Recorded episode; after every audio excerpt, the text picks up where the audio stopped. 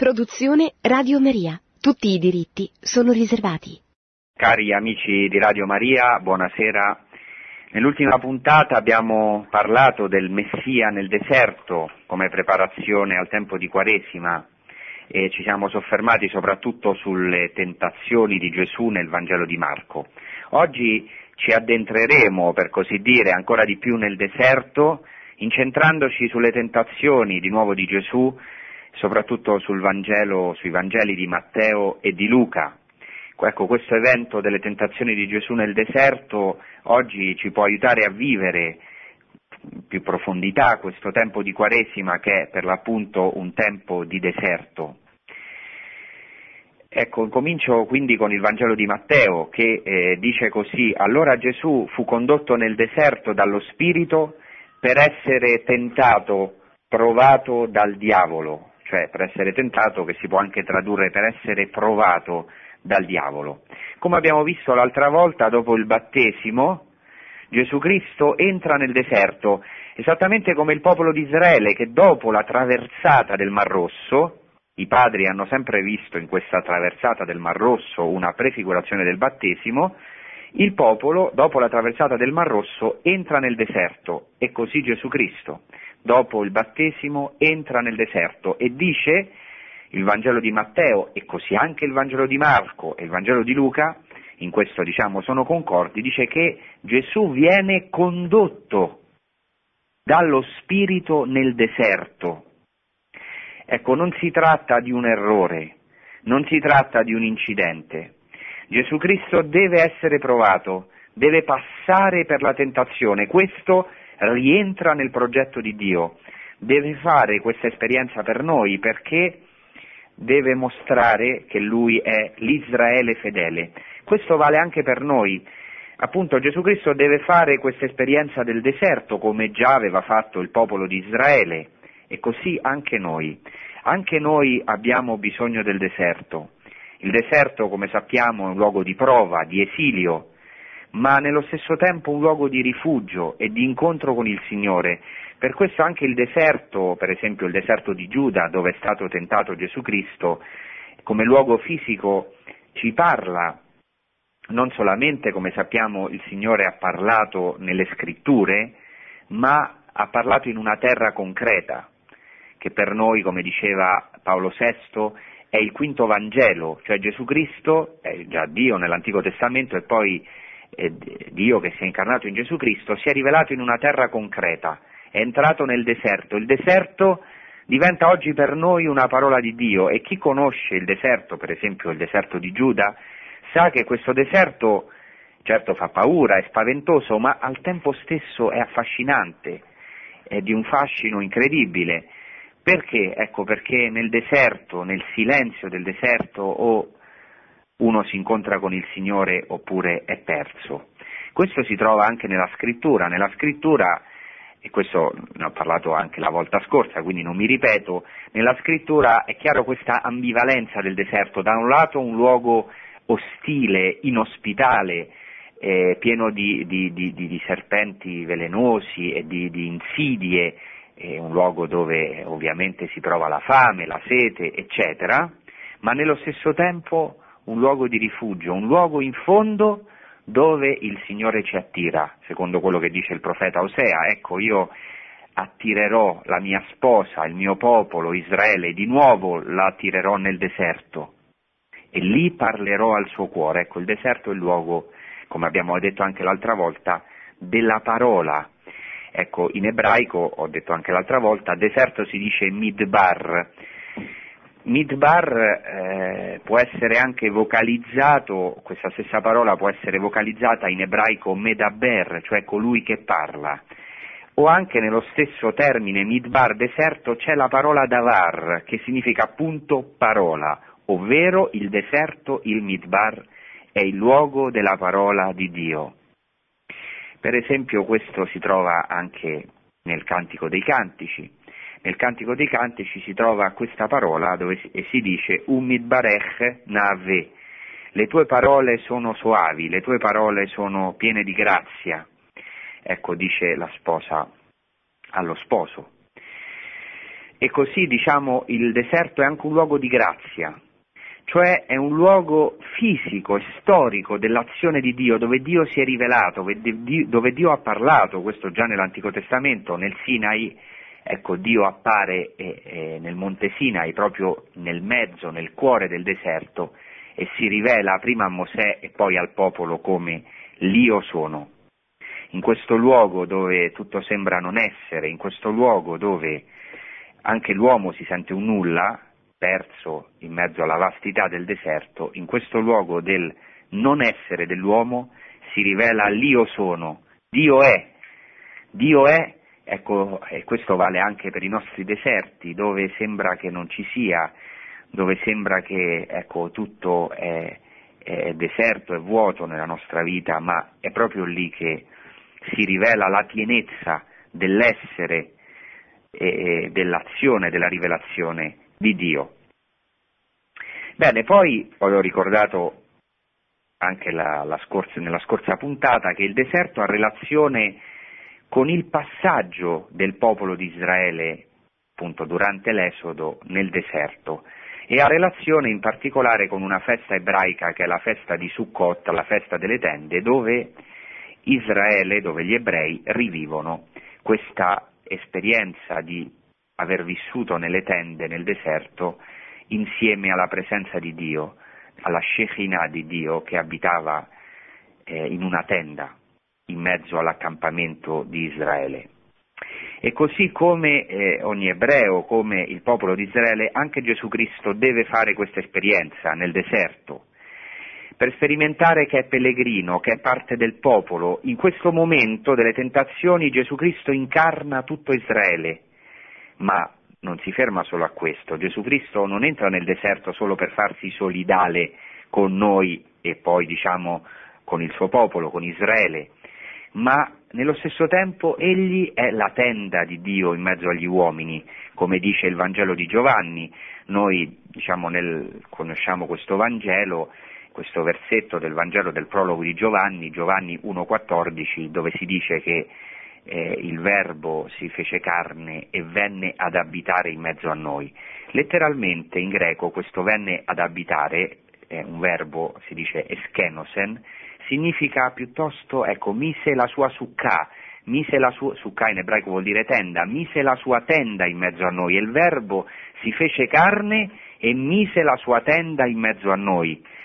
Questo è molto più profondo che solo abitò in mezzo a noi, vuol dire che quella presenza di Dio prefigurata nella tenda in mezzo all'accampamento di Israele nell'Antico Testamento è ora in una persona. Il verbo di Dio si è fatto carne, Dio stesso si fa carne e ora, ecco, in Cristo abita definitivamente in mezzo agli uomini. Ecco, ora Dio si fa carne entra nel deserto con noi e per tutti noi, perché noi lo possiamo incontrare nei nostri deserti. Anche noi nella nostra vita quotidiana abbiamo dei deserti che viviamo nelle nostre famiglie, eh, quanti deserti ci sono nelle nostre esperienze lavorative, nel lavoro, nel, nella difficoltà delle, delle relazioni con i nostri parenti, con i nostri amici, spesso proprio con quelli più vicini a noi. Ecco, abbiamo dei momenti in cui ci sentiamo nel deserto, ci sentiamo tentati, provati, abbiamo questa tentazione di mormorare nel deserto, il popolo di Israele, ecco, eh, ha avuto questo grande peccato nel deserto di mormorare. Noi viviamo la stessa esperienza del popolo di Israele, perché la parola di Dio è viva per noi, è la stessa esperienza di Gesù Cristo. L'altra volta poi ho ricordato come nella tradizione ebraica ricorre spesso la tradizione che il giusto deve essere tentato.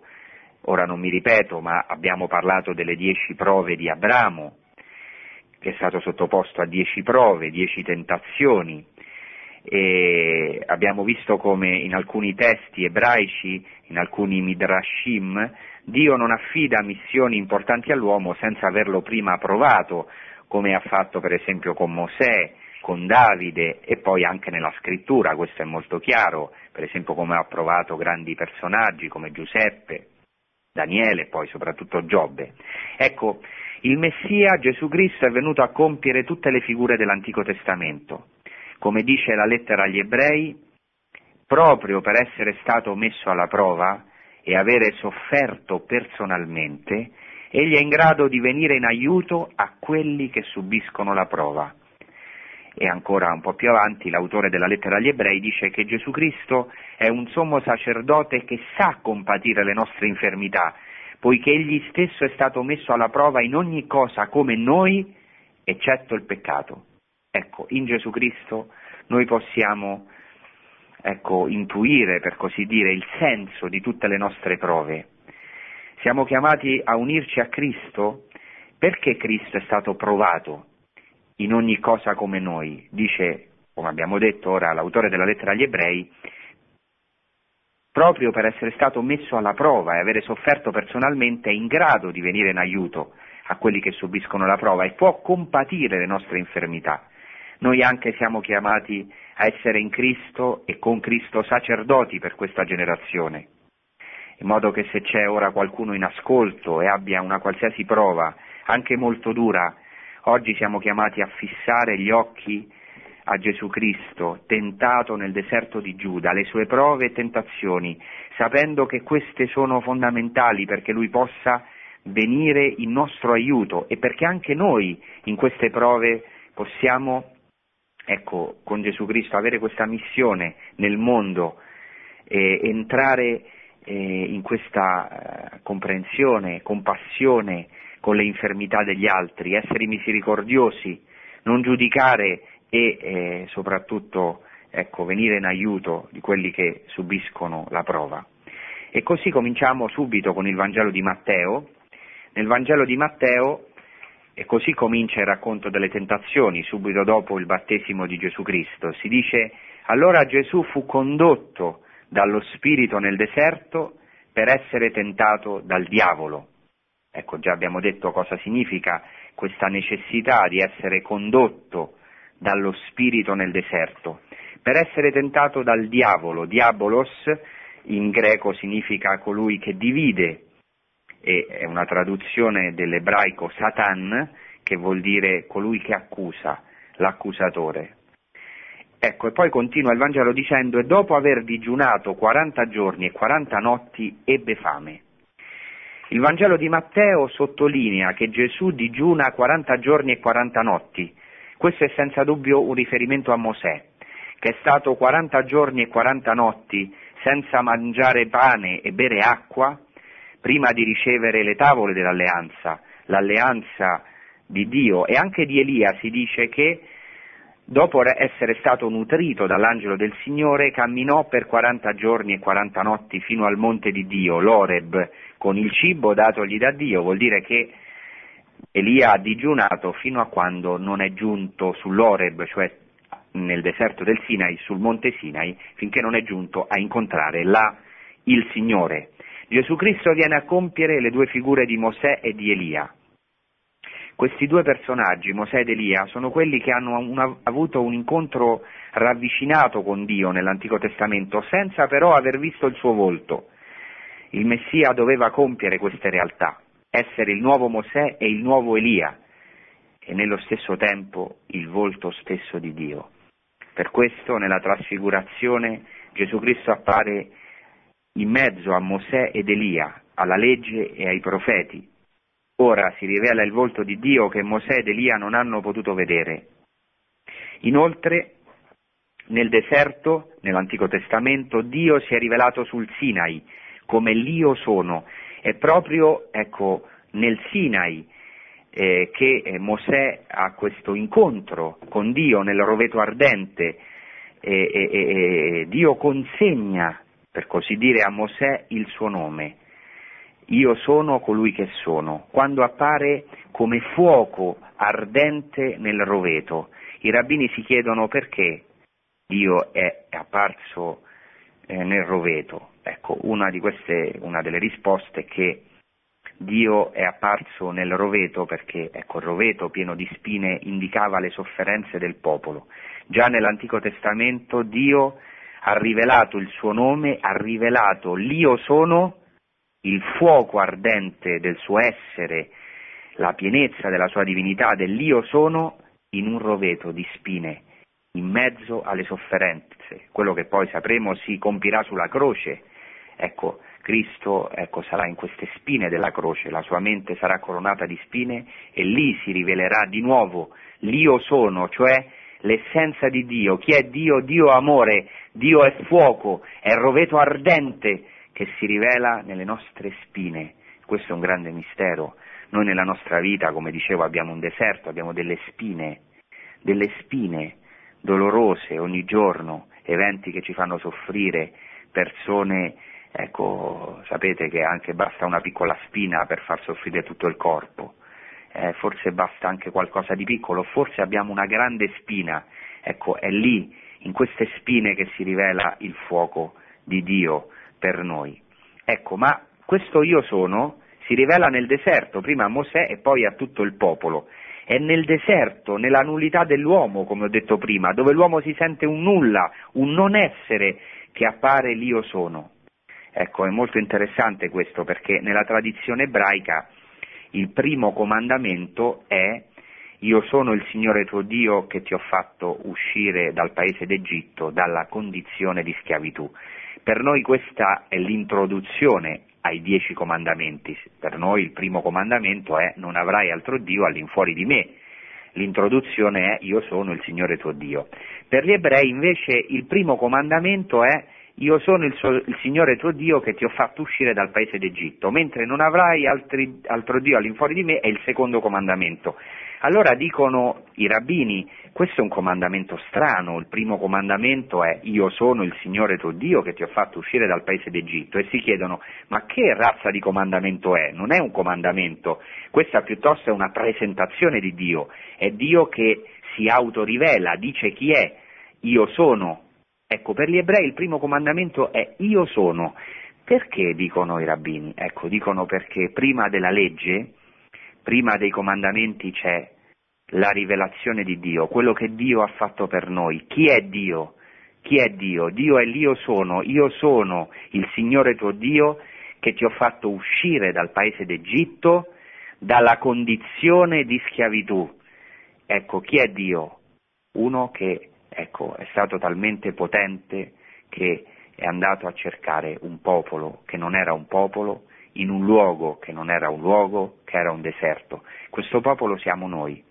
Ecco, nella nostra nullità, nel nostro deserto, che in fondo è un'immagine di quello che siamo noi, del nostro vuoto, ecco, lì si rivela l'io sono.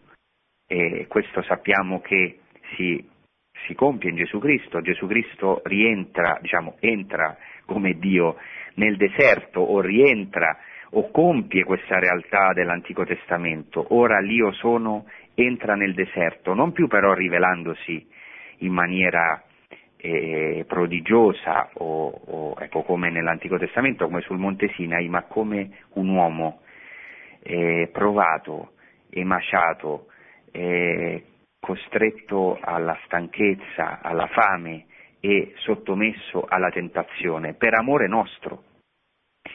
Ecco, l'ultima cosa su questo digiuno di Gesù Cristo si dice appunto nel Vangelo che Gesù dopo aver digiunato 40 giorni e 40 notti prova la fame.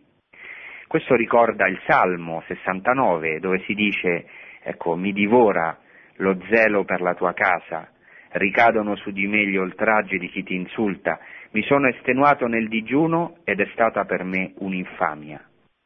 Questo digiuno ricorda il giorno di Yom Kippur, il grande giorno dell'espiazione, in cui tutti gli ebrei devono digiunare, un ebreo lo sa, quando pensa al digiuno e quando sa che deve digiunare pensa immediatamente a questo giorno, il giorno dello Yom Kippur. Così Gesù vive il suo Yom Kippur nel deserto.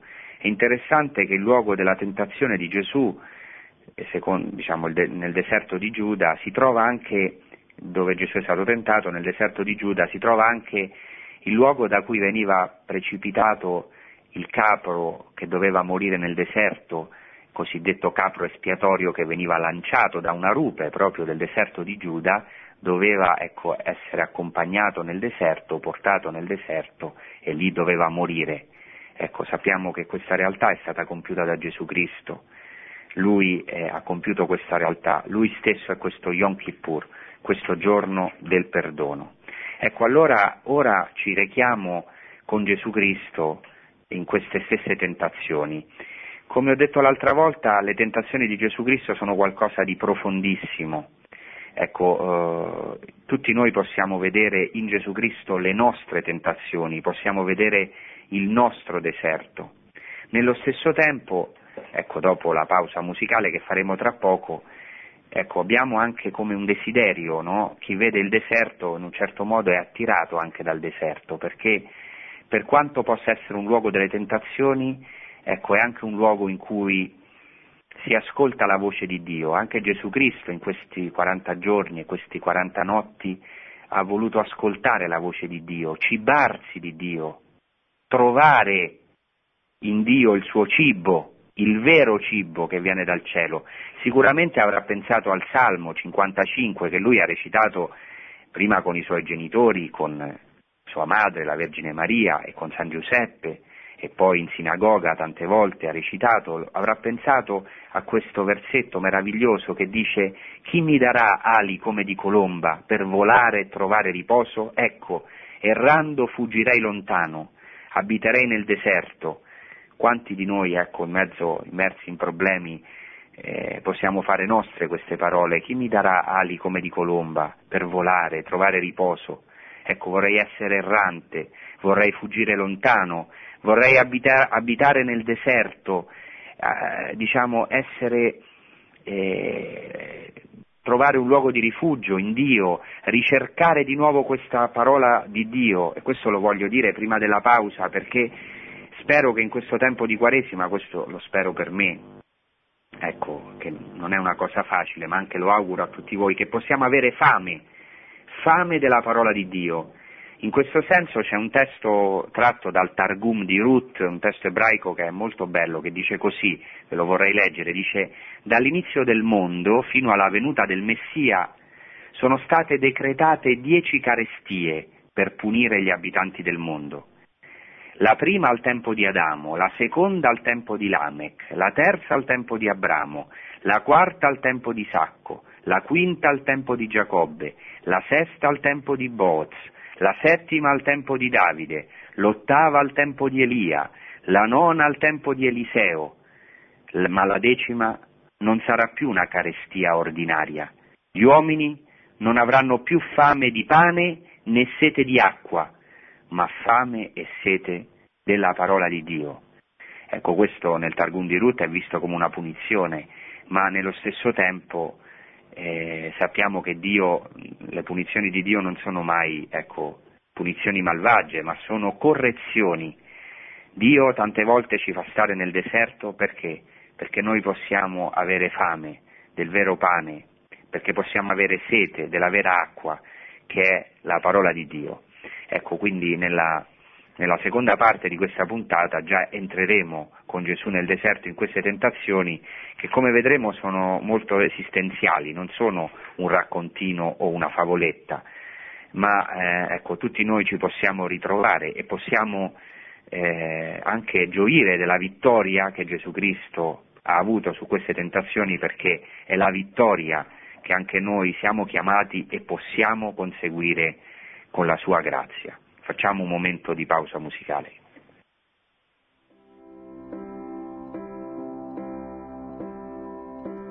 Benedici il Signore, anima mia, anima mia. Nelle sue tentazioni nel deserto Gesù Cristo soprattutto compie lo Shema, Ecco lo Shema, questa parola del Deuteronomio che dice ascolta Israele, Shema Israele, il Signore è il nostro Dio, il Signore è uno solo. Tu amerai il Signore Dio tuo con tutto il tuo cuore, con tutta la tua mente e con tutte le tue forze. Gesù Cristo compie lo Shema e lo compie per noi. È stato un grande segeta, Gerardson, e con lui anche altri, che ha visto quelle tre tentazioni di Gesù in corrispondenza ai tre elementi dello Shema, cioè amerai il Signore Dio tuo con tutto il tuo cuore, prima tentazione, amerai il Signore Dio tuo con tutta la tua mente, seconda tentazione, amerai il Signore Dio tuo con tutte le tue forze, a cui corrisponde la terza tentazione. Come dicevo, le tre tentazioni non sono una favola. Alcuni oggi dicono, alcuni esegeti, che si tratta di un midrash. Io posso essere d'accordo se per midrash si intende una sintesi di tutte le tentazioni che ha avuto Gesù Cristo, diciamo in modo raccontate in modo vivo, vivace, ma se per Midrash si intende un racconto non storico, non sono assolutamente d'accordo. Le tentazioni di Gesù Cristo sono radicate in una terra, in un evento, sono qualcosa di storico che ecco, gli evangelisti hanno voluto conservare come una perla. Eh, non si può così dire che si tratta solo come di una favola, di un midrash, assolutamente eh, potremmo dire che sono una sintesi de, de, de, delle tentazioni più grandi di ogni uomo e così anche appunto Gesù Cristo le ha, dovuto, le ha dovute vivere. Già Dostoevsky, grande scrittore, diceva che in queste tre tentazioni è compendiata tutta la storia umana. Ecco, potremmo dire, lo ha detto in un famoso libro, Il Grande Inquisitore, ecco, potremmo dire che non c'è tentazione umana che non sia già riassunta, che non sia già sintetizzata o vissuta nelle tre tentazioni di Cristo. Cioè in queste tre tentazioni troviamo la nostra vita, la nostra esistenza, le nostre prove più profonde. Ecco, e oltretutto queste tre tentazioni a cui è stato sottoposto Gesù Cristo sono le stesse alle quali eh, anche il popolo di Israele è stato soggetto.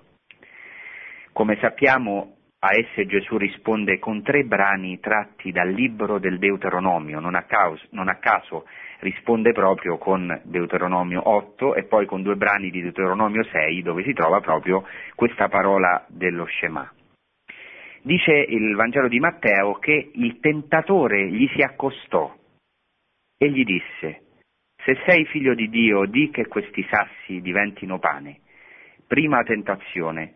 Il demonio presenta sempre il male come un bene, è l'esperto eh, umanista che sa cos'è il bene per l'uomo.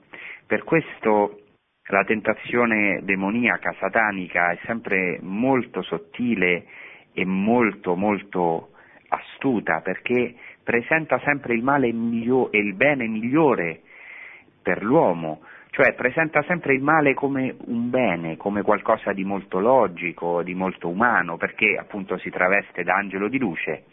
Gli si accosta quindi il tentatore, si accosta a Gesù Cristo e gli dice se sei figlio di Dio, di che questi sassi diventino pane. È la prima tentazione, come abbiamo detto, amerai il Signore Dio tuo con tutto il cuore. Quindi questa prima tentazione è la tentazione del cuore. Gesù Cristo deve essere provato perché lui mostri se ama Dio con tutto il cuore. È la tentazione del cuore, la tentazione del pane, perché il pane è legato al cuore, perché è il simbolo di tutte le sicurezze. L'uomo fondamentalmente mette il cuore nel pane, nella, nelle sicurezze della vita. Ecco, Dio ha portato il suo popolo nel deserto per metterlo alla prova, come dice il libro del Deuteronomio, per vedere cosa aveva nel suo cuore, se avrebbe o meno ascoltato la sua voce, cioè anche il popolo ha dovuto vivere questa tentazione del pane, del cibo, e questo ha fatto sì che mormorasse nel suo cuore. Quando l'uomo non ha più sicurezze, ecco, incomincia eh, in lui la mormorazione. Leggiamo un momento questo che dice il libro del Deuteronomio. Ricordati di tutto il cammino che il Signore tuo Dio ti ha fatto percorrere in questi 40 anni nel deserto, per umiliarti e metterti alla prova, per sapere quello che avevi nel cuore e se tu avresti osservato o no i suoi comandi. Egli dunque ti ha umiliato, ti ha fatto provare la fame, poi ti ha nutrito di manna che tu non conoscevi e che i tuoi padri non avevano mai conosciuto, per farti capire che l'uomo non vive soltanto di pane, ma che l'uomo vive di quanto esce dalla bocca del Signore. Ecco, dopo aver digiunato 40 giorni e 40 notti, Gesù ebbe fame e il, il tentatore gli dice perché devi soffrire? di se sei figlio di Dio, no? E gli presenta la parola di Dio, perché tante volte la parola di Dio dice che ecco, Israele è il figlio di Dio, che Dio ha una cura paterna verso il suo popolo, tanto più questo vale per il Messia. Cioè il tentatore dice a Gesù Cristo, eh, tu sei figlio di Dio? Eh, fa riferimento anche al battesimo, dove la voce del Padre ha proclamato, ecco, questo è il mio figlio, ascoltatelo. Ecco, allora se è vero, se nel battesimo è risonata questa voce, se sei figlio di Dio, allora di che queste pietre diventino pane, cioè perché devi soffrire, perché devi sperimentare la scomodità, la precarietà? Mangia, mangia, si tratta in fondo della stessa tentazione dell'inizio della Genesi, sfamati, chi ha detto che non puoi? Tu sei figlio di Dio, allora mangia. Eh, tutti sapete che il cibo è legato all'affettività, è legato al cuore. Quando uh, un figlio arrabbiato, uh, un figlio piccolo è arrabbiato con i genitori, un bambino, quello che fa è che diciamo, rifiuta di mangiare. E molte volte diciamo, i problemi del mangiare sono legati proprio ai problemi del cuore, ai problemi affettivi. Il mangiare è legato all'affettività, al cuore. È la stessa tentazione che ha provato il popolo nel deserto. A un certo punto vogliono cibo, vogliono carne. È in fondo la tentazione che abbiamo tutti. Prima il pane e poi la parola di Dio.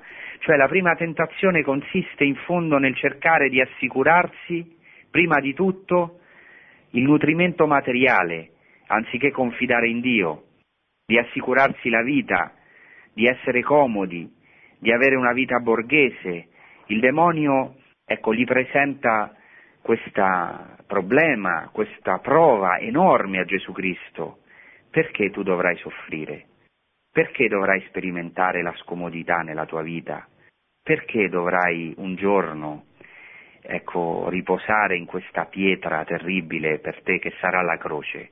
È molto semplice, trasforma la, la realtà, di che queste pietre diventino pane. Ecco, eh, si tratta della tentazione del pane, la tentazione del cuore. Gesù, ecco, come sappiamo, replica a questa tentazione. Sta scritto non di solo pane vivrà l'uomo, ma di ogni parola che esce dalla bocca di Dio. Questa risposta corrisponde proprio al comandamento dello Shema, amare Dio con tutto il cuore, cioè cibarsi mettere il proprio cuore, la propria sicurezza non nel cibo ma, o, nella, o nel risultato del lavoro, ma nella parola di Dio, anteponendo il cibo divino che viene dal cielo a quello materiale. Ecco, sappiamo che nella scrittura il cuore non è solo la sede dei sentimenti come per noi, ma anche la sede dell'intelligenza e della volontà, è il luogo dell'incontro con Dio e della sua parola, il centro dell'uomo. Ecco, ora Gesù Cristo eh, assume la volontà di Dio, accetta di digiunare, di astenersi dal pane e, porta fino in fondo questo digiuno che il Padre ha preparato per lui. Infatti, diciamo, la risposta a questa tentazione di Gesù Cristo è proprio il digiuno, che è una delle opere fondamentali a cui siamo chiamati nella Quaresima, ma soprattutto, diciamo, il vero digiuno è eh, privarci eh, di qualcosa per, eh, soprattutto per mangiare il vero pane, che è il pane della parola di Dio, non di solo pane vivrà l'uomo, ma di ogni parola che esce dalla bocca di Dio. Guardate, questa tentazione è profondissima sia a livello personale che a livello sociale. In fondo, eh, questo lo, lo, ha, lo, ha, esposto molto bene eh, Papa Benedetto XVI, Papa Ratzinger, eh, nel suo libro quando dice che in fondo questa è la grande tentazione dell'uomo, quando dice per esempio, cito, il problema dell'alimentazione del mondo e più in generale i problemi sociali non sono forse il primo e autentico criterio al quale deve essere commisurata la redenzione? Può qualcuno che non soddisfa questo criterio chiamarsi a buon diritto redentore? Il marxismo ha fatto proprio di questo ideale, in modo comprensibilissimo, il cuore della sua promessa di salvezza. Avrebbe fatto sì che ogni fame fosse placata e che il deserto diventasse pane. Questo è in fondo la nostra tentazione, che il nostro deserto diventi pane e cercare di cibarci di un del pane materiale, mettere il nostro cuore, ecco perché eh, corrisponde ad amare Dio con tutto il cuore, il nostro cuore, nelle sicurezze materiali. Prima la sicurezza, il pane, il cibo, il lavoro, i soldi, gli affetti, ciò che mi nutre a me, ciò che mi riempie e poi dopo anche la parola di Dio va bene come una ciliegina sulla torta. Eh? E, ecco, ma Gesù Cristo risponde a questa tentazione che è molto sottile del demonio e non solamente in questo momento, ma poi, dovrà rispondere in tutta la sua vita, cercando il pane che viene dal cielo, stando in questo contatto costante con il Padre, con il suo Abba, con il Padre, da cui viene veramente la nostra vita, da cui veniva la sua vita, la nostra vita, dall'unione con Lui. Ecco, poi la seconda tentazione, la seconda tentazione è la tentazione della mente, cioè potremmo dire anche la tentazione della storia. Amerai il Signore Dio tuo con tutta la tua mente. Cosa fa il demonio? Il diavolo, il tentatore, porta Gesù Cristo nel pinnacolo del Tempio e gli dice, ecco, se sei figlio di Dio, ecco, buttati giù, buttati giù. Come è scritto, egli manderà per te i suoi angeli e ti prenderanno nelle loro mani, cosicché il tuo piede non inciampi nella pietra. Cioè, il demonio dice a Gesù Cristo, come dice, può dire oggi a tutti noi, o, o può dire quando siamo tentati, perché devi essere un fallito? Fai un grande segno e tutti ti crederanno.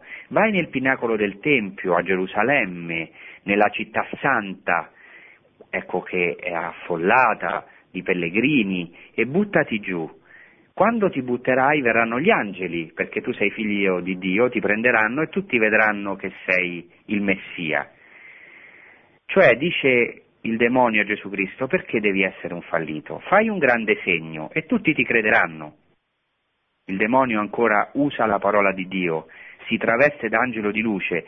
Guardate il demonio, ecco, come cita la scrittura, addirittura cita il versetto di un salmo. Tante volte Satana ci tenta attraverso la parola di Dio stessa. Ecco, è come un, un grande esegeta, anche lui, un grande teologo per così dire, falso certo, ma sa come tentarci proprio attraverso la parola di Dio.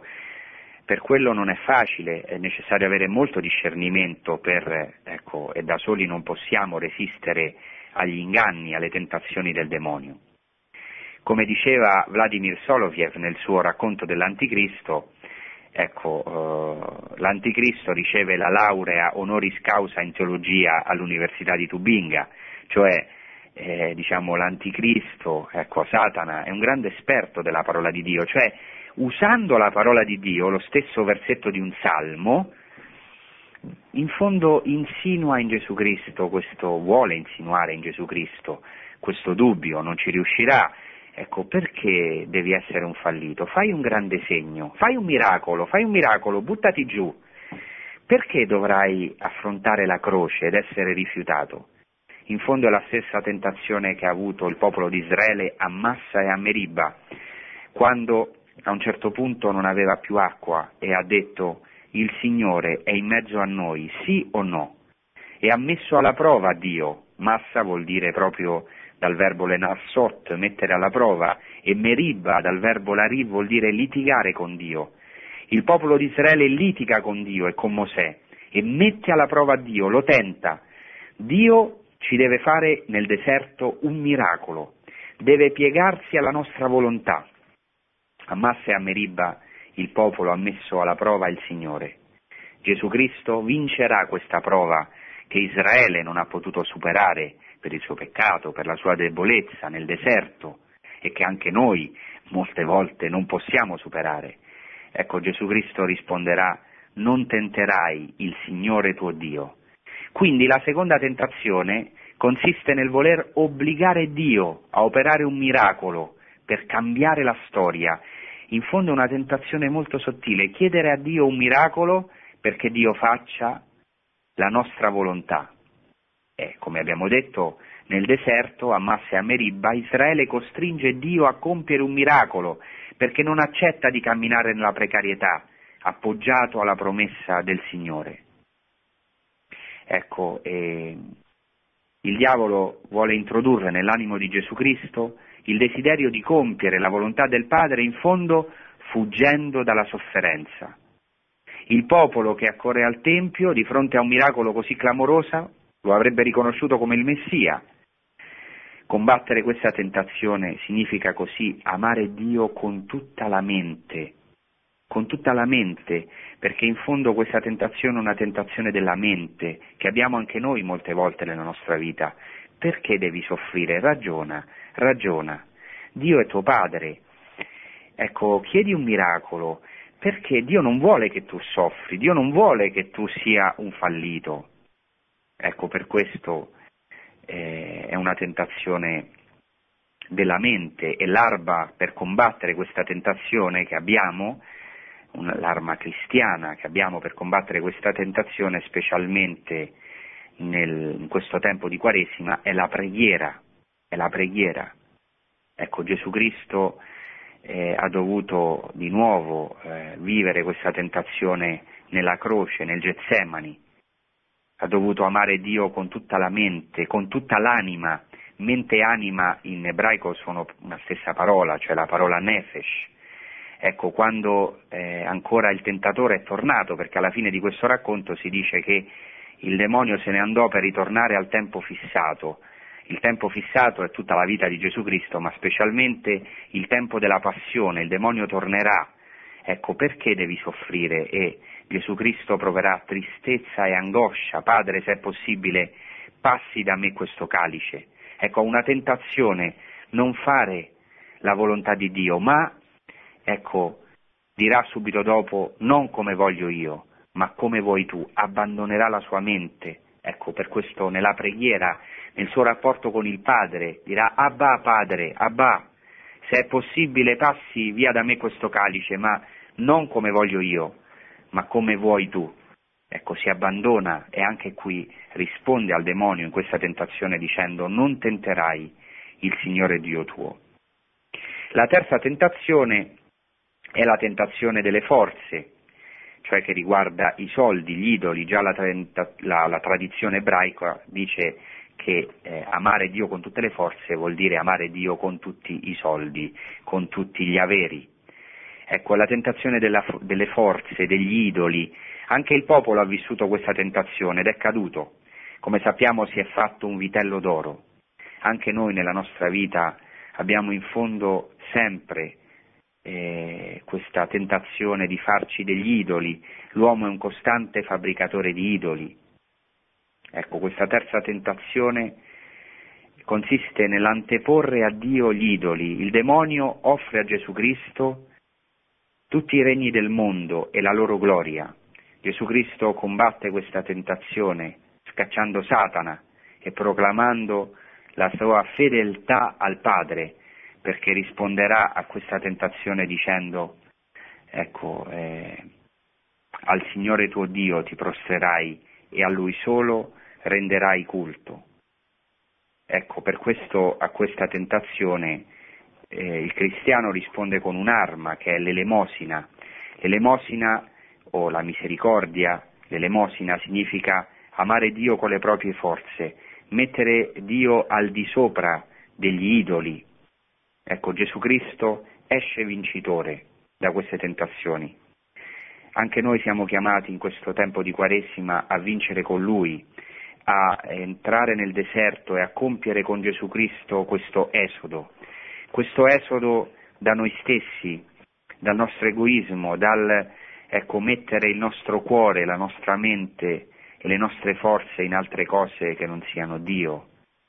Ecco, il Signore conosce le nostre debolezze, sa ecco, le nostre tentazioni, sa che queste tentazioni sono tutte riassunte nel, in fondo in questi tre elementi, eh, non amare Dio con tutto il cuore, non amare Dio con tutta la mente, non amare Dio con tutte le forze, riservare una parte del cuore per noi ecco, riservare una parte della mente per noi, non entrare nel progetto che Dio ha deciso per noi, riservare le forze per noi.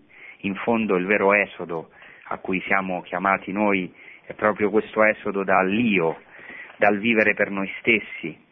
Per questo San Paolo dice che ecco, Gesù Cristo è morto per tutti, perché quelli che vivono non vivano più per se stessi, ma per colui che è morto e risorto per loro.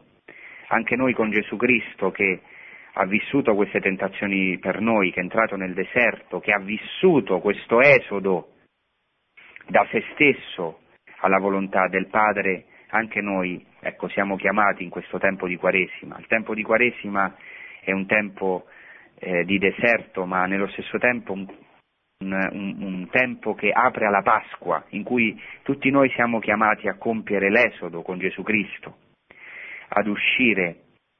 Ecco, Gesù Cristo ci ha aperto una via, un esodo pasquale, dall'io al tu. Solo immersi in Lui, che è l'io sono, possiamo passare con Lui all'altra riva, all'altra riva del tu, a compiere veramente questo esodo pasquale da noi stessi. Ecco, ci consoli il fatto che Gesù Cristo ha già vinto per noi. Questo non vuol dire che noi non siamo tentati, ma che in Lui possiamo vincere. E anche se alcune volte soccombiamo a queste tentazioni, ecco, c'è sempre per noi una via aperta, la via dell'esodo pasquale che ha aperto Gesù Cristo eh, ecco, nella sua misericordia, in modo che possiamo imparare da Lui, ecco, chiedere in questo tempo di Quaresima il suo spirito per poter combattere. Il tempo di Quaresima, ecco, come il tempo della vita cristiana, è un tempo di combattimento, in cui siamo chiamati soprattutto ad ascoltare la voce di Dio che ci chiama con immenso amore, che ci dice ritorna a me, anche se tante volte davanti a queste tentazioni ti senti debole, anche se non puoi amare Dio con tutte le tue forze, oggi non riesci ad amare Dio con tutto il tuo cuore o con tutta la tua mente, ecco, guarda a me, guarda a me. Cristo crocifisso oggi ci chiama a alzare i nostri occhi a Lui. È Lui che ha compiuto non solo nel deserto e ha vinto queste tentazioni e ha compiuto lo Shema, ma anche nella croce ha vinto l'ultima tentazione e ha compiuto nella croce lo Shema. Ecco, il suo cuore è stato trafitto, è l'unico che ha amato Dio con tutto il cuore. E, ecco, la sua mente è stata coronata di spine, e ha accettato di essere coronato di spine, di non capire, di entrare in questo assurdo che era la croce, in ciò che noi tante volte non possiamo entrare, nella nostra sofferenza, in ciò che ci sembra illogico, assurdo, di cui non capiamo il perché. È Lui che ha potuto amare Dio con tutta la mente e è Lui che ha potuto amare Dio con tutte le forze. La forza dell'uomo sta nelle mani, nei piedi, le sue mani e i suoi piedi sono stati inchiodati alla croce. Ecco, per questo oggi siamo chiamati a guardare a Gesù Cristo, a Lui che ci vuole dare il suo spirito. Solo grazie al suo spirito noi possiamo compiere lo Shema. Solo grazie al suo spirito noi possiamo vincere il maligno. Per questo è così importante ascoltare la voce di Dio, avere un costante contatto con la parola di Dio, con i sacramenti, in questo tempo di Quaresima. Non siamo chiamati noi a fare un digiuno, eh, diciamo così, eh, sterile, ma in cosa consiste il nostro digiuno? Il nostro digiuno consiste nel mangiare cose più buone, ecco perché l'uomo non può semplicemente digiunar, digiunare o in certo modo castrarsi, eh, diciamo, eh, castrare i suoi desideri più profondi come per esempio il desiderio del cibo, ma ecco, l'uomo è chiamato a mangiare cose più buone, a, ecco, a cercare il vero cibo che viene dal cielo. Ecco, chiediamo al Signore che ci aiuti anche a noi a entrare in questo tempo poco nel deserto, nel silenzio, a non avere paura del deserto, anche dei nostri deserti, perché ecco, è lì dove, dove Dio si vuole incontrare profondamente con noi, lì dove siamo forse tentati di mormorare. Ecco, quante volte nella nostra vita ecco, ci ribelliamo, mormoriamo, non accettiamo in fondo la storia che Dio sta facendo con noi e per questo spesso siamo amareggiati forse chiediamo a Dio tanti miracoli, in fondo perché ci tolga la sofferenza, perché cambi la nostra storia, perché cambi tutto ciò che è intorno a noi. Ecco, queste tentazioni di Gesù Cristo ci mostrano che il combattimento dell'uomo è molto più profondo, non è al suo esterno, ma è al suo interno. Ecco che ecco, siamo chiamati non a vivere la nostra vita in fondo desiderando sempre che cambino le condizioni esterne, perché non è ciò che viene dall'esterno che contamina l'uomo, ma è quello che viene dal più profondo dell'uomo, questa incapacità di accettare la storia, ecco, in fondo questo sempre eh, mormorare, non accettare il cammino che Dio ci fa fare, ecco, non, non credere che, che, Dio è buono, che ci sta portando per deserti per, per il nostro bene, per parlare al nostro cuore, perché veramente ci vuole portare Lui, condurre Lui a una terra promessa, una terra dove scorre latte e miele, che noi sappiamo che non è una terra fisica, ma che è il regno dei cieli. Bene, adesso passiamo, se ci sono, a degli interventi telefonici o alle vostre domande.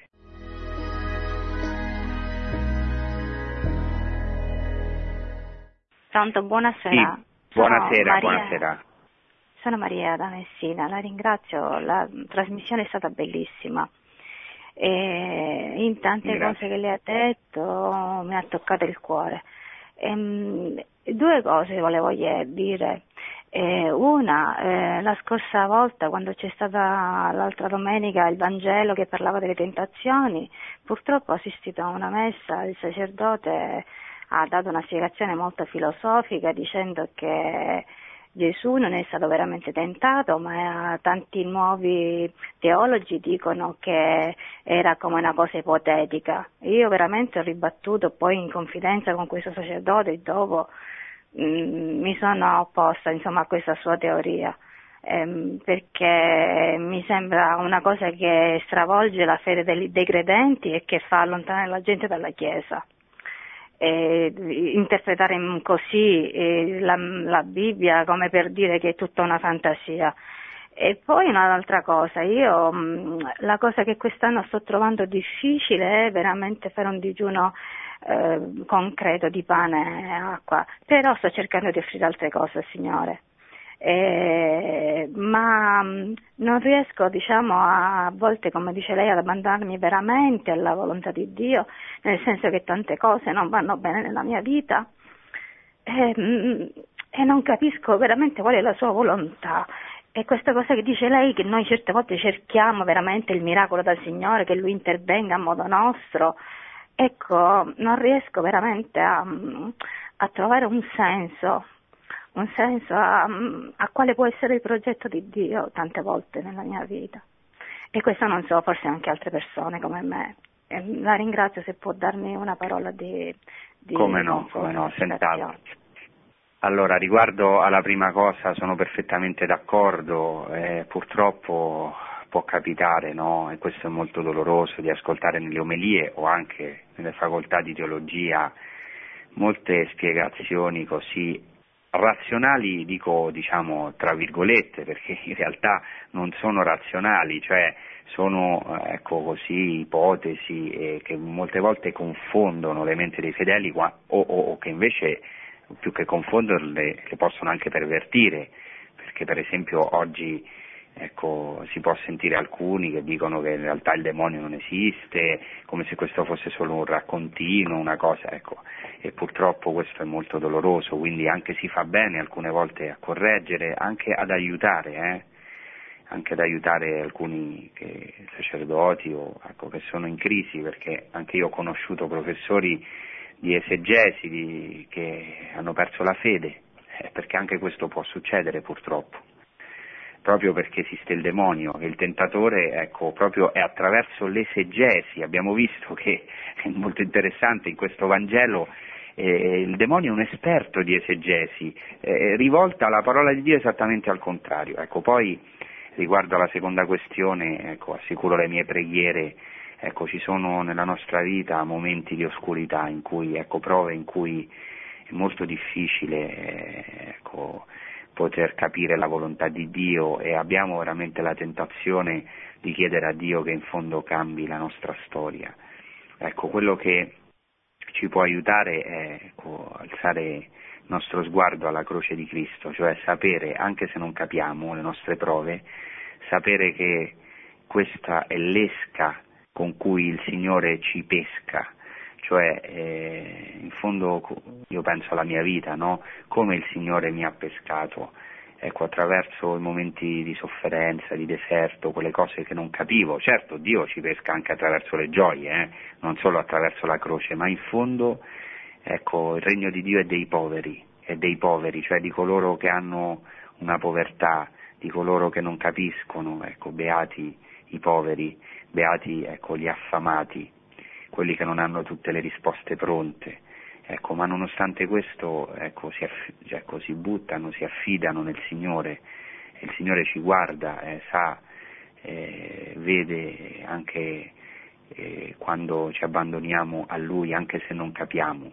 Ecco, allora eh, confidiamo in Lui, ecco, questo posso dire, eh, tutti anche essendo uniti nella preghiera, resistendo, eh, come, diceva, come dice San Paolo, ecco, agli assalti del demonio, prendendo l'armatura di Dio, rivestitevi dell'armatura di Dio, indossiamo queste armi della luce, perché la nostra lotta, dice San Paolo, non è contro le creature di sangue e di carne, eh, anche riferimento magari a certi sacerdoti che possono dire alcune cose, dobbiamo capire che in fondo la nostra lotta non è contro le creature di sangue di carne, ma contro gli spiriti del male che possono ingannare gli altri, possono ingannare anche i sacerdoti, possono ingannare noi, noi stessi. Ecco, eh, la nostra lotta eh, contro gli spiriti del male che abitano questo mondo di tenebre. Allora, ecco, eh, offriamo, come è stato detto, anche al Signore qualche sacrificio per mostrare che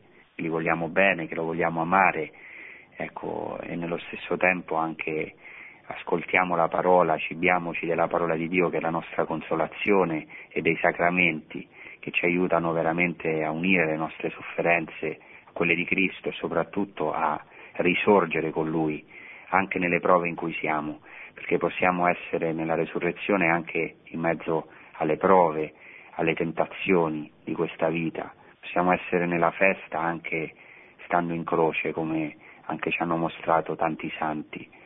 Ecco, per questo abbiamo bisogno ogni giorno del suo spirito, dello spirito del risorto. Bene, passiamo al prossimo intervento. Pronto? Pronto? Sono Giuseppe dalla provincia di Bari. Buonasera. Un parroco, quando, buonasera, quando ero giovane, un parroco disse l'Esodo è un poema, siccome lei ha parlato di Esodo, che ne pensa lei? Grazie. Bene, se diceva che è un poema nel senso che è, diciamo, il libro dell'Esodo è un testo poetico, meraviglioso, sono d'accordo, ma a quanto ho capito da Giuseppe, eh, questo sacerdote diceva che è un poema come per dire che non è storico, ecco questo non si può assolutamente accettare. È chiaro che la scrittura non è solo storia, ma è un racconto eh, delle, degli eventi di salvezza, cioè è storia e nello stesso tempo teologia, non è una cronaca. La Sacra Scrittura non è interessata alla cronaca, a, fa- a fare come un giornale, a fare una cronaca degli eventi, è interessato a presentare degli eventi come eventi di salvezza, ma attenzione, se togliamo la storia, se togliamo il fatto che veramente questo popolo era un non popolo che Dio ha scelto, che ha tratto dalla schiavitù alla libertà, se togliamo il fondo storico, gli eventi storici narrati dalla scrittura, allora cade tutto. Allora la parola di Dio diventa un mito, allora il cristianesimo diventa un'agnosi. Che cos'è un'agnosi? È una filosofia senza storia, diventa solo un messaggio morale, ancora peggio, un moralismo e non un'azione di Dio, ma noi come sappiamo che questi eventi sono storici? Questo è importante, solamente perché eh, diciamo, ne abbiamo trovato una dimostrazione scientifica archeologica, certo l'archeologia è importante, ma noi sappiamo che questi eventi sono storici perché lo sperimentiamo nella nostra vita, sappiamo che Dio fa con noi la nostra stessa, la stessa storia che ha fatto con il popolo, che è un Dio potente, un Dio vivo, che come ha tratto storicamente questo popolo di Israele dalla schiavitù alla libertà, e questa opera per noi si è compiuta in Gesù Cristo, così lo può fare in me e in te, in noi, ogni giorno, perché è un Dio vivo, un Dio potente che interviene nella storia.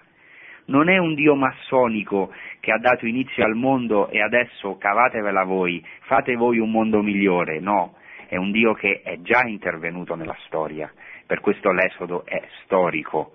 Poi è anche poetico, certo, perché la parola di Dio è meravigliosa e poetica, ma questo, diciamo, questo racconto è fatto in forma poetica, molte volte non toglie nulla alla storia. Io posso raccontare un evento storico av- veramente avvenuto in forma poetica, oppure posso eh, diciamo, scrivere un racconto in forma storica, ma non, non, non, in realtà non è avvenuto, inventarmelo. Ecco, l'Esodo narra dei fatti storici veramente avvenuti in un linguaggio della scrittura, in un linguaggio poetico, alcune volte se volete anche metaforico, no? perché eh, diciamo, esprime anche delle immagini, ma ecco, il fatto storico è avvenuto, questo vale per tutta la scrittura. Grazie, passiamo al prossimo intervento.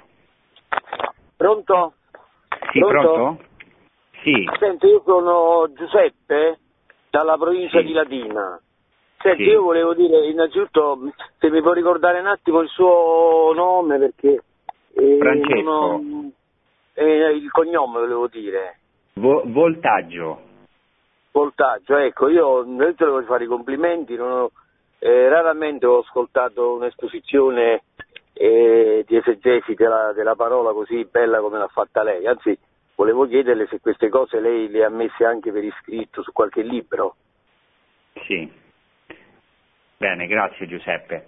Eh, beh, diciamo per is- io questo racconto, diciamo questo puntata che ho fatto, questa catechesi sulle tentazioni, non sono, sono cose anche che ho approfondito, che ho letto, ma soprattutto che ho ricevuto in un cammino di fede, che per me è stato il cammino neocatecumenale. Io per quello non ho sviluppato molto questa catechesi sulle tentazioni perché non ho sinceramente, ve lo dico visto che mi è stata fatta la domanda, non ho voluto rovinare le catechesi meravigliose che in che in questi anni ha fatto Chico Arguello sulle, eh, in tante occasioni, no? lui per esempio sempre negli annunci di Quaresima ci fa delle catechesi diciamo, sempre rinnovandole, aggi- aggiungendo sempre cose nuove eh, su queste- questo mm, evento delle tentazioni di Gesù Cristo, su questa parola di Dio, delle tentazioni. Ecco, quindi io quello che oggi ho detto sinceramente l'ho ricevuto e poi io ho avuto anche la grazia di poter approfondire queste cose, diciamo, in vari studi che ho fatto, però ecco, sono molto debitore specialmente nelle, nelle cose che posso dire più esistenziali perché hanno toccato la mia vita a questo dono che, che Dio ha fatto, questo carisma che Dio ha fatto alla sua Chiesa dopo il Concilio Vaticano II.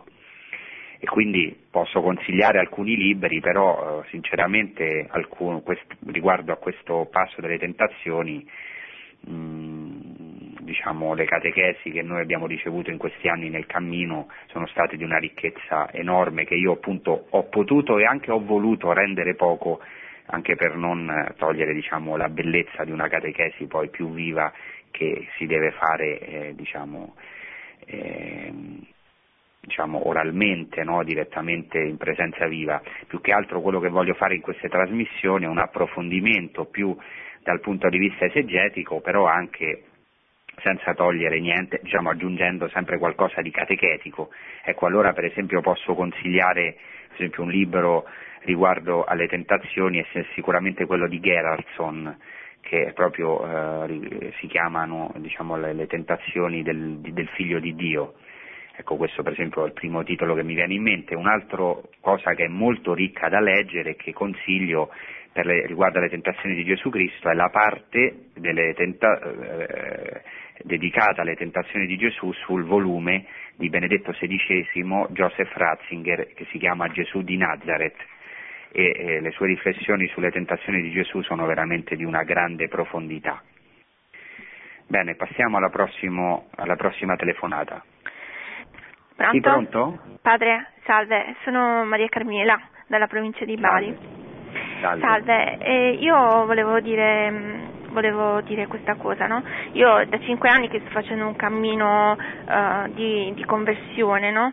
Eh, perché appunto il Signore è arrivato proprio nel momento in cui eh, stavo soffrendo molto nella mia vita e quindi ha strappato la, il mio viso dalla polvere e quindi eh, adesso sento proprio l'esigenza di nutrirmi della parola del Signore e anche dei suoi sacramenti. Eh, il fatto è che io sono mamma, e, mh, sono moglie e sono anche lavoratrice e quindi devo gestire una, un'attività.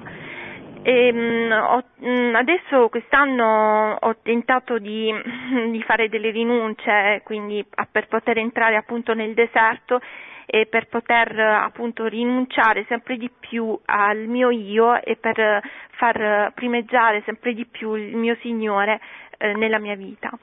Eh, perché proprio la mia anima lo, lo sente, cioè, è un'esigenza questa, è una voglia proprio di uh, migliorare e sempre di piacere al Signore per amore, perché comunque, ecco, padre, io uh, molto spesso però non riesco a, uh, ad ascoltare il Signore, cioè io vorrei sentirlo di più. E vorrei, e vorrei che parlasse di più nella mia vita, cioè, e, e, quindi cosa posso fare, già che ci sono appunto tante situazioni eh, durante il giorno che mi impegnano? E quindi eh, cosa potrei fare? Bene, grazie della domanda. Bene, innanzitutto io vorrei sottolineare una cosa che è stata detta ora dall'ascoltatrice che è, è molto profonda, cioè che eh, la questione del digiuno, anche dell'emosina, quello che facciamo nella Quaresima, ha, deve avere un fine, cioè rinnegare il proprio io, perché Gesù Cristo dice, ecco, chi mi vuole seguire rinneghi se stesso, ma non per un qualcosa di masochista, ma ovviamente, ma ecco, per piacere al Signore, per amare Gesù Cristo. Ecco, il problema è come facciamo ad ascoltare il Signore eh, durante tutta la nostra giornata, no? Si diceva, questa era la domanda, anche se sono molto impegnata, mi piacerebbe di più eh, ecco, nutrirmi della parola di Dio, magari ecco, uno non ha molti momenti durante la giornata. Beh, allora a parte diciamo che eh, approfittare di quei momenti che abbiamo, innanzitutto della liturgia, no? eh, ci, della domenica o di altre occasioni che abbiamo, soprattutto fare un cammino di fede in cui possiamo avere una parola costante, soprattutto una parola che sia di conversione, per stare in questa conversione costante. Poi eh, questo cammino, il nostro cammino di fede, ci dovrebbe aiutare a vedere che Dio ci parla nella storia, cioè questo è, una, è un elemento importantissimo.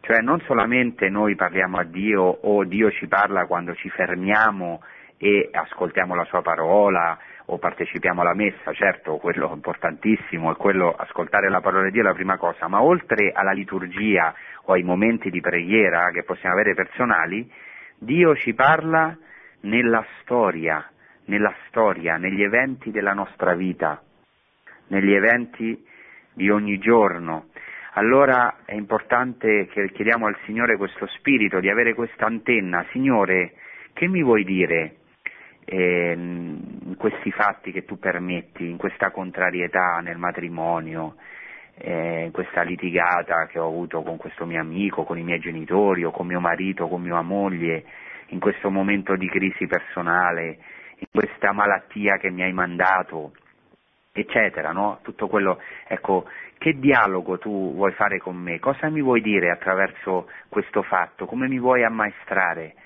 Eh, ecco, essere attenti veramente alla voce di Dio che parla nella storia, perché come Dio ha attuato nell'Antico Testamento, ha fatto un'opera di salvezza che poi ha avuto il suo culmine in Gesù Cristo, ecco così lui continua questa opera di salvezza con, alcu- con noi, ecco come ha fatto con Abramo che ha dovuto passare per molti momenti, eccetera. Ecco, allora vedere che Dio ci parla nella storia, per questo cristi- nel cristianesimo è centrale la storia, la storia, questa è la differenza con tante altre religioni, non tanto essere sottomessi ecco, in, in, nel, nell'arabo c'è questa parola, no? Istislam, cioè da cui viene anche la parola Islam, sottomissione, essere sottomessi alla volontà di Dio, Dio vuole così e quindi che dobbiamo fare? Noi ci rassegniamo, no, ma dire Dio è mio padre, per esempio il nome di padre è un nome che non c'è nell'Islam,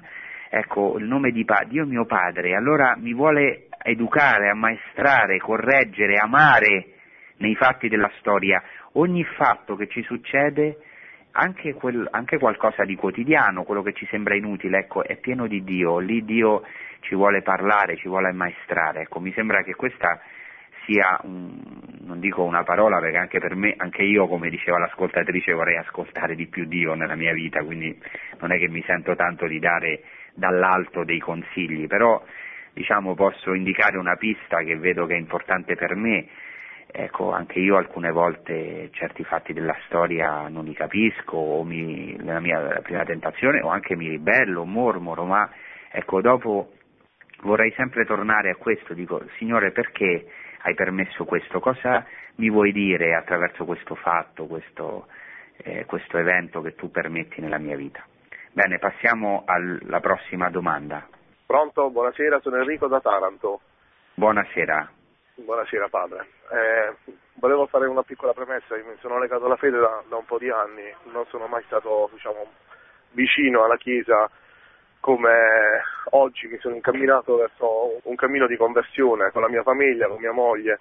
E sappiamo che è, è molto difficile, ma è una, è una cosa meravigliosa sentire per la prima volta la presenza di Dio nella nostra vita.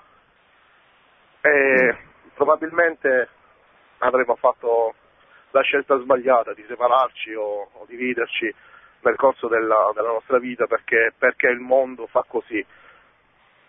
Poi un po' alla volta abbiamo compreso tante cose che diciamo attraverso anche internet abbiamo aperto anche un po' gli occhi e, dopo il cuore. Il Signore ci ha parlati anche attraverso l'informazione della, diciamo, che tutto ciò che la Chiesa Cattolica dice è vero. Mi rendo conto di questo. Eh, ed è stato difficile ma nello stesso tempo straordinario il, il percorso di, di, cambiamento della nostra vita che uh, speriamo al Signore chiediamo ogni giorno quando abbiamo la possibilità di, di recitare il rosario, di non togliere mai il, il dito dalla nostra mente perché uh, possiamo uh, ritornare di nuovo a essere peggiori di quelli che eravamo prima. E sulle tentazioni del, del, demonio, padre, possiamo dire effettivamente che il, il demonio è, è, veramente astuto e, e conosce la, alla perfezione la, la dottrina. E, e tistica tante volte delle divisioni o anche delle uh, cattive interpretazioni della, della parola. Abbiamo avuto, io conosco diversi fratelli che purtroppo appartengono a, a chiese protestanti e secondo me lì c'è anche una, una parte diciamo, di deviazione della, delle scritture perché utilizzano le scritture contro la Chiesa. Purtroppo tante volte mi rendo conto, con amore cerco di spiegare le, l'interpretazione che la Chiesa Cattolica fa della, della Bibbia, dei Vangeli e loro in, in una maniera schematica, in, mnemonica, cercano di, di imporre la, la, dottrina deviando da quella che probabilmente, anzi sicuramente è la verità della, di Cristo. E, è, un, è, molto difficile. E eh, poi riguardo l'altra, l'altra, cosa che volevo dire, tante volte io eh, mi piacerebbe capire anche oltre la, diciamo, la, la spiegazione del, del cuore, il Signore eh, cosa, vuole, cosa, vuole, fare diciamo, attraverso il, il, sacrificio, attraverso la nostra croce quotidiana, eh, per dimostrare anche a Lucifero, quell'abbandonato, che eh, noi possiamo amare Dio al di fuori diciamo, della, della, della, volontà della, che Lucifero vuole imporre al mondo. Grazie Padre, buonasera. Grazie.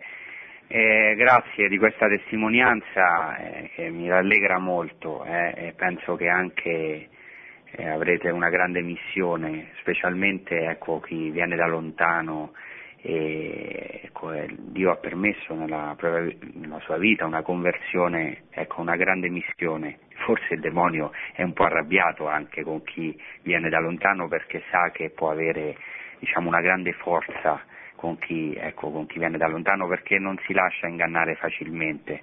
Ecco, allora niente, questo anche l'augurio che faccio anche a questo ascoltatore che possa essere anche, come tutti noi siamo chiamati, eh, possa essere pescatore eh, ecco, di uomini, pescatore di uomini, eh, sempre con grande misericordia, perché chi ha sperimentato la lontananza ecco, può veramente eh, avere misericordia di chi, di chi, è lontano, di chi non capisce, di chi appunto interpreta anche la scrittura così un po' a suo modo o secondo le sue passioni e i suoi piaceri.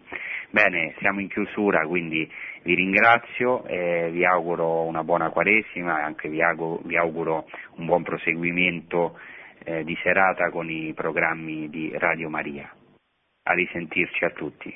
Produzione Radio Maria. Tutti i diritti sono riservati.